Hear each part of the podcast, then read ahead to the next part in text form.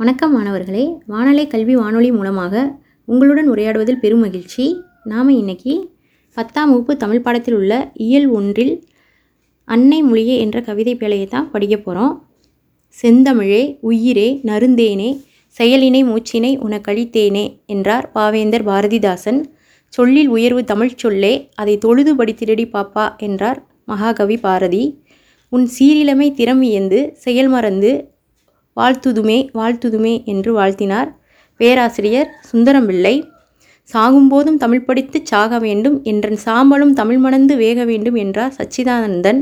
இப்படி பல தமிழ் புலவர்கள் தமிழின் பெருமைகளை போற்றி புகழ்ந்து பறைசாற்றி மக்களுக்கு தமிழுணை ஊட்டி வளர்த்துள்ளார்கள் அவர்களில் ஒருத்தர் தான் பாவலரேறு பெருஞ்சித்திரனார் அவர் எழுதிய அன்னை மொழியே என்ற பாடலை தான் நாம் இன்றைக்கி படிக்க போகிறோம் பாடலை படிக்கிறதுக்கு முன்னாடி பாவலரேறு பிரிஞ்சித்தனார் பற்றிய செய்திகளை நாம் காணலாம் பாவலரேறு பெருஞ்சித்தனாரோட இயற்பெயர் துரைமாணிக்கம் இவர் பெற்றோர் துரைச்சாமி குஞ்சம்மாள் அவர் இவர் ஆயிரத்தி தொள்ளாயிரத்தி முப்பத்தி மூணாம் ஆண்டில் சேலம் மாவட்டத்தில் சமுத்திரம் என்ற ஊரில் பிறந்திருக்கிறாரு இவர் பத்து வயதிலேயே கதைகள் இயற்றும் ஆற்றல் உடையவராக இருந்திருக்கிறாரு இவர் எழுதிய கதைகள் யாவும் பல புனைப்பெயர்கள் கொண்டு இருக்கிறது குழந்தை பெருஞ்சித்திரன் கவுனி பாவுன்தும்பி மெய்மை பித்தன் தாளாளன் என்ற புனைப்பெயர்கள்லாம் இவருக்குரியதே பாவலரேறு என்ற பட்டத்தை மொழிஞாயிறு என்று போற்றப்படக்கூடிய தேவநேய பாவாணர் இவருக்கு சூட்டியுள்ளார் ஏறு என்றால் காளை காளை போன்ற கம்பீரத்துடன்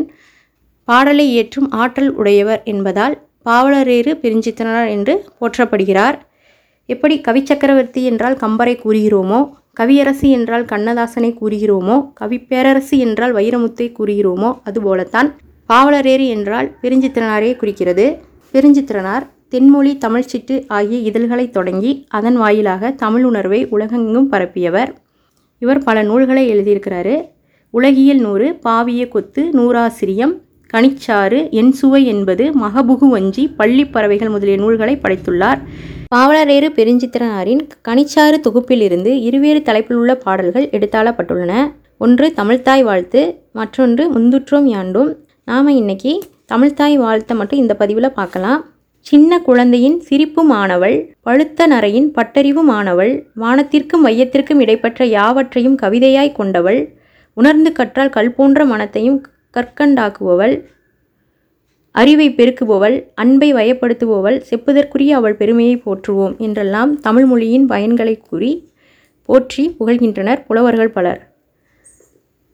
பாவலரு பெருஞ்சித்தனார் அழகார்ந்த செந்தமிழே என்ற தலைப்பில் தமிழெண்ணையை எவ்வாறெல்லாம் போற்றி வாழ்த்துகிறார் என்பதனை நாம் இங்கு காணலாம் மாணவர்களே உங்கள் புத்தகத்தை எடுத்து வச்சுக்கோங்க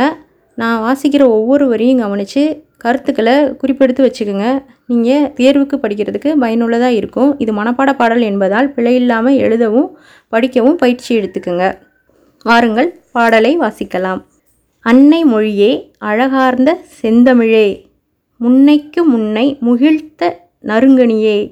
கன்னி குமரி கடல் கொண்ட நாட்டிடையில் மன்னி அரசிருந்த மண்ணுலக பேரரசே தென்னன் மகளே திருக்குறளின் மாண்புகழே இன்னரும் பாப்பத்தே என் தொகையே நற்கணக்கே மண்ணும் சிலம்பே மணிமேகலை வடிவே முன்னும் நினைவால் முடிதாழ வாழ்த்துவோமே மாணவர்களே இப்பொழுது பாடலின் பொருளை பார்க்கலாம் அன்னை மொழியே தாய் மொழியே தாய் கற்றுத்தந்த மொழியே அதாவது நமக்கு முதல் முதல்ல பேச கற்றுக் கொடுத்தது நம்ம தாய் தான் இல்லையா அப்படிப்பட்ட மொழி தான் நம்மளுடைய தாய்மொழி அதனால தான் அன்னை மொழியே என்று பாடியுள்ளார் இன்னொரு விதமாகவும் இதை சொல்லலாம் தாய் என்ற உறவுக்கு உலகில் ஈடு இணை என்பதே கிடையாது அப்படிப்பட்ட ஈடு இணை இல்லாத மொழியாகவும் சொல்லலாம் கவிஞர் வாலி தன்னுடைய பாடல்களில் தாயை பற்றி பாடியிருப்பார் பசுந்தங்கம் புதுவெள்ளி மாணிக்கம் மணிவயிரம் அவையாவும் ஒரு தாய்க்கு ஈடாகுமா விலை மீது விலை வைத்து கேட்டாலும் கொடுத்தாலும் கடைதண்ணில் தாயன்பு கிடைக்காதம்மா நேரில் நின்று பேசும் தெய்வம் பெற்ற தாயன்றி உலகில் வேறெதும் இல்லை என்று பாடியிருப்பார் அப்படிப்பட்ட ஈடு இணை இல்லாத தாய்க்கு இணையான மொழியே நம்மளுடைய அன்னை மொழியே என்று பாடியுள்ளார் தாய்க்கும் பிள்ளைக்கும் என்ன உறவோ அதுபோலதான் நமக்கும் தமிழ் மொழிக்கும் என்று பொருளுடன் அன்னை மொழியே என்று பாடியுள்ளார் அடுத்ததா அழகார்ந்த செந்தமிழே செந்தமிழ் என்று சொல்லும்போது சிறப்பு வாய்ந்த வளங்களை நில வளங்களை உடைய செழுந்தமிழே என்பது பொருள் இலக்கண இலக்கிய வளங்களை உடையது நமது தமிழ்மொழி மற்ற எல்லா மொழிகளை காட்டிலும் தனிச்சிறப்பு மிக்கது பாரதியார் கூட யாமறிந்த மொழிகளிலே தமிழ்மொழி போல் இனிதாவது எங்கும் காணோம் என்று பாடியிருக்கிறாரு அப்படிப்பட்ட தனிச்சிறப்பு வாய்ந்த மொழி நம்மளுடைய தமிழ்மொழி முன்னைக்கு முன்னை முன்னை என்றால் பழமை என்று அர்த்தம் பழமைக்கும் பழமையாய் கல் தோன்றி மண் தோன்றா காலத்தை முன் தோன்றிய மூத்த மொழி நம்ம தமிழ்மொழி என்றெல்லாம் சொல்கிறார்கள் அல்லவா அப்படிப்பட்ட பழமைக்கும் பழமையாய் தோன்றிய அதாவது இரண்டாயிரம் வருடங்களுக்கு மேற்பட்ட மொழிகளில் மொத்தம் ஆறு மொழிகள் தான் இன்றைக்கி வழக்கில் இருந்துட்டு வருது அப்படிப்பட்ட மொழிகள் நம்மளோட தமிழ் மொழியும் ஒன்று என்று கூறுவது நமக்கு பெருமை சேர்க்கிறது அப்படிப்பட்ட பழமைக்கு பழமையாய் தோன்றிய முகிழ்த்த நறுங்கணியே நன்கு பழுத்த இனிப்பு சுவையுடைய திக்கக்கூடிய கனியே அதை தான் வந்து நறுங்கணியே என்று பாடியுள்ளார் கன்னி குமரி கடல் கொண்ட நாட்டிடையில் இன்றைய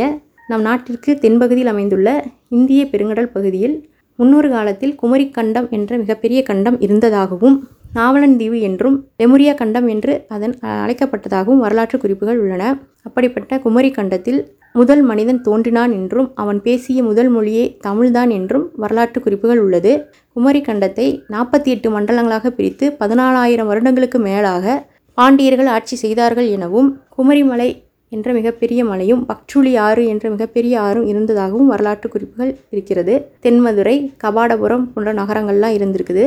தென்மதுரையில் தான் முதல் தமிழ்ச்சங்கம் ஆரம்பிக்கப்பட்டு வளர்க்கப்பட்டு வந்தது தென்மதுரை கடற்கோளால் மூழ்கிடவே கபாடபுரத்தில் இரண்டாவது தமிழ்ச்சங்கம் ஆரம்பி ஆரம்பித்து வளர்த்து வந்தாங்க அதுவும் கடல்கோளால் மூழ்கிடுச்சு குமரிக்கண்டமே இன்று கடல்கோளால் மூழ்கப்பட்டது அதனால தான் கடல் கொண்ட குமரிக்கண்டத்தின் நிலைத்து அரசாண்ட மண்ணுலக பேரரசே என்று பாடியுள்ளார் கன்னி குமரி கடல் கொண்ட நாட்டிடையில் மன்னி அரசிருந்த மண்ணுலக பேரரசே கடல் கொண்ட குமரி கண்டத்தில் நிலைத்து அரசாண்ட மண்ணுலக பேரரசே என்று பாடியுள்ளார் அடுத்ததா தென்னன் மகளே தென்னன் என்றால் பாண்டிய மன்னனை குறிக்கிறது தென்னன் மகளே என்றால் தமிழ் மொழியை குறிக்கிறது பொதுவாக சேர சோழ பாண்டியர் மூவேந்தரும் தமிழ் மொழியை போற்றி வளர்த்திருந்தாலும் கூட பாண்டியன் மன் பாண்டிய மன்னர்கள் மட்டும்தான் சங்கம் வைத்து தமிழை வளர்த்தார்கள் அதனால தான் பாண்டிய மன்னனின் மடியில் வளர்ந்த மகளே என்ற பொருளுடன் தென்னன் மகளே என்று பாடியுள்ளார் திருக்குறளின் மாண்புகளே அதாவது உலக பொதுமுறை என்று போற்றக்கூடிய சிறப்பு வாய்ந்த நூல்தான் திருக்குறள் உலக மக்கள் யாவரும் நிறத்தால் மதத்தால் மொழியால் இனத்தால் பிளவுபட்டு கிடக்கும் வேளையில் பிறப்புக்கும் எல்லா உயிருக்கும் என்ற உயரிய தத்துவத்தை கூறி மக்களை ஒன்றுபடுத்துகிற ஒரு உலக புதுமறைதான் தான் திருக்குறள் அப்படிப்பட்ட நூலை உடைய பெருமைக்குரியவளே பாரதியார் கூட சொல்லியிருக்கிறாரு வள்ளுவன் தன்னை உலகினுக்கே தந்து வான்புகள் கொண்ட தமிழ்நாடு என்று பாடியுள்ளார் பாரதிதாசனோ வள்ளுவனை பெற்றதால் பெற்றது புகழ் வையகமே என்று பாடியுள்ளார் அப்படிப்பட்ட சிறப்புடைய திருக்குறளை உடைய மாண்புகளே இன்னரும் பாப்பத்தே பாப்பத்து எனும்போது பத்து பாட்டு நூல்களை குறிக்குது திருமுருகாற்றுப்படை புறநராற்றுப்படை சிறும்பானாற்றுப்படை பெருமானாற்றுப்படை முல்லைப்பாட்டு மதுரை காஞ்சி நெடுநல்வாழை நெடுநல்வாடை குறிஞ்சிப்பாட்டு பட்டினப்பாலை மலைபடுகடாம் ஆகிய பத்து நூல்கள் கொண்ட தொகுப்பு தான் பத்துப்பாட்டு அடுத்ததா என் தொகையே எட்டு நூல்கள் கொண்ட எட்டு தொகை நூல்களை குறிக்கிறது நற்றினை நல்ல குறுந்தொகை ஐங்குறு நூறு ஒத்த பதிற்று பத்து ஓங்கு பரிபாடல் கற்றறிந்தோர் ஏத்தும் கலியோடு அகம்புறம் என்று அமைந்த இத்திரத்து எட்டு தொகை என்று பாடப்படுகிறது அப்படி அமைந்த எட்டு நூல்கள் அடங்கிய தொகுப்பே எட்டு தொகை அடுத்ததான் நற்கணக்கே என்று கூறியுள்ளார் நற்கணக்கை எனும்போது பதினெண் கீழ்கணக்கு நூல்களை குறிக்கிறது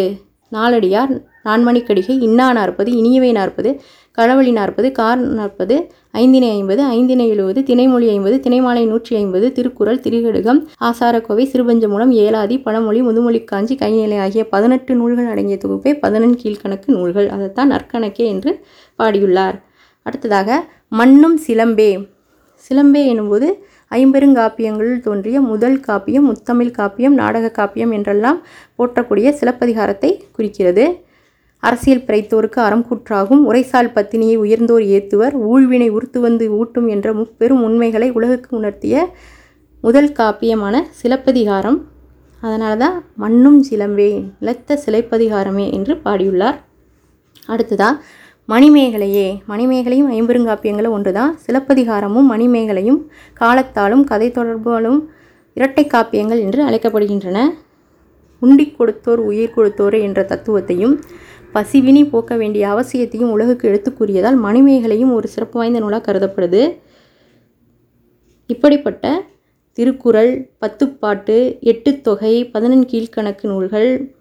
சிலப்பதிகாரம் மணிமேகலை போன்ற நூல்களையெல்லாம் படித்து பொங்கி எழும் நினைவுகளால் தலைப்பணிந்து வாழ்த்துகிறோம் என்று பாடியுள்ளார் முன்னும் நினைவால் முடிதாள வாழ்த்துவோமே பொங்கி எழும் நினைவுகளால் தலைபணிந்து வாழ்த்துகின்றோம் வணங்குகின்றோம் தாயே என்று பாவலரேறு பெருஞ்சித்தனார் பாடியுள்ளார் மீண்டும் ஒருமுறை பாடலின் பொருளை கூறுகிறேன் அன்னை மொழியே அழகார்ந்த செந்தமிழே பழமைக்கும் பழமையாய் தோன்றிய நறுங்கணியே கடல்கொண்ட குமரி கண்டத்தில் நிலைத்து அரசாண்ட மண்ணுலக பேரரசே பாண்டிய மன்னனின் மகளே திருக்குறளின் பெரும் பெருமைக்குரியவளே பத்துப்பாட்டே எட்டுத் தொகையே பதினெண் கீழ்கணக்கே நிலைத்த சிலப்பதிகாரமே அழகான மணிமேகலையே பொங்கி எழும் நினைவுகளால் தலைபணிந்து வாழ்த்துகின்றோம் என்று பாவலரேறு பெருஞ்சித்தனார் தமிழனையை போற்றி வாழ்த்தி பாடியுள்ளார் மாணவர்களே இதுவரையும் நீங்கள் எந்த அளவுக்கு பாடத்தை புரிஞ்சிட்ருக்கீங்க என்பதனை நான் சில வினாக்கள் மூலமாக கேட்கணும்னு நினைக்கிறேன் நான் கேட்கும் வினாக்களுக்கு விடையளிக்க முயற்சி செய்யுங்க அன்னை மொழியே பாடலை பாடியவர் யார் பாவலரேறு பிரிஞ்சித்திரனார் பிரிஞ்சித்திரனாரின் இயற்பெயர் என்ன துரைமாணிக்கம் பிரிஞ்சித்திரனர் நடத்திய இதழ்கள் யாவை தென்மொழி தமிழ்ச்சிட்டு தென்னன் என்று யாரை அழைக்கிறோம் பாண்டிய மன்னனை இரட்டை காப்பியங்கள் என்று அழைக்கப்படுபவை எவை சிலப்பதிகாரமும் மணிமேகலையும் உலகப் பொதுமறை என்று போற்றப்படும் நூல் எது திருக்குறள் சரியாக விடைக்குரிய மாணவர்கள் அனைவருக்கும் பாராட்டுக்கள் மீண்டும் அடுத்த பதிவில் அடுத்த பாடலை பற்றி பார்க்கலாம் அதுவரை உங்களிடமிருந்து விடைபெறுவது ஷாலினி நன்றி வணக்கம்